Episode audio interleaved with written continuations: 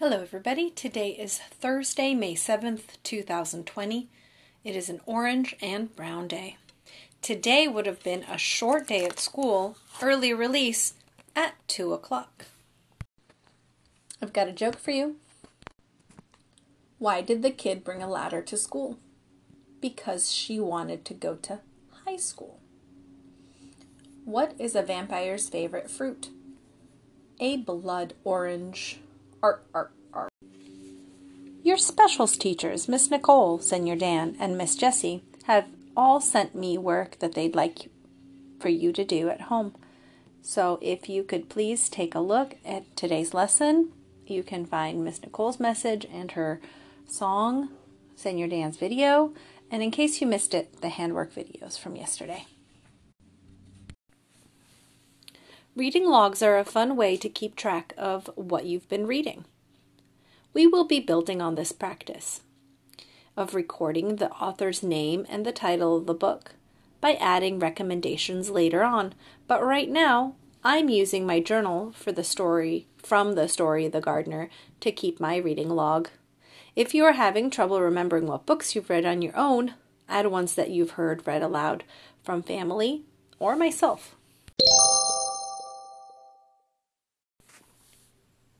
Today in math, you're going to be doing two different things. One will be drawing a picture of time fractions, and the other will be listening to a Foxboy story and seeing if you can answer some questions about how long it takes him when he's at the rainbow pond. Today, mathematicians, we're going to talk about time fractions. Wait, what, what are fractions? Fractions are equal parts of a whole. And we're going to look at the patterns on a clock to find halves and quarters. These are equal parts of a clock, and one half is one of two equal parts. And one quarter is one of four equal parts. On a clock, 30 minutes is one half. On a clock, 15 minutes is one quarter. Now remember, one hour equals 60 minutes. So if you're ready for a challenge, I want you to think about how many half hours there are in one hour and how many quarter hours there are in one hour. All right, I'm going to be checking in with you at a Zoom meeting about this. So let me know what you think. Is about Foxboy at Rainbow Pond. Last time we ran into Fox Boy, he had been fishing, because that's one of his favorite things to do, at one of his favorite spots, which was Rainbow Pond. And he loved it so much because the fish glittered and shone in the sunshine like gems, like his favorite thing in the world. And these fish were golden in color, red in color, purple, blue, green, indigo, violet, orange, all the colors of the rainbow. He managed to catch four that day. Do you remember this story? He caught one that was eight inches long. That was the golden um, trout or the golden fish.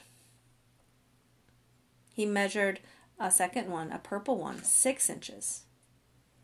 The red one came in at 5 inches, and the tiniest one came in at 3 inches. He measured all of the fish together when he lined them up from tip to tail, and he measured a length of 22 inches. So today, Foxboy is starting his fishing trip to Rainbow Pond really early in the morning. He left his house at 7 o'clock. He liked to get there early because some fish, like that golden fish, like to eat breakfast early. When it was lunchtime, it was around 12 o'clock, and Foxboy had fixed himself a peanut butter and jelly sandwich. He ate that, and it made him a little sleepy. So at 3 o'clock, he fell asleep, and he woke up at 5 o'clock he had a long nap. He didn't catch many fish that day, but he really enjoyed napping in the sun.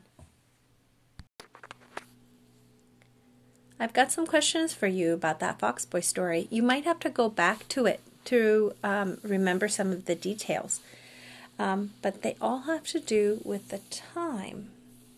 So, my first question is How many hours went by from 7 o'clock to lunchtime? Which was 12 o'clock?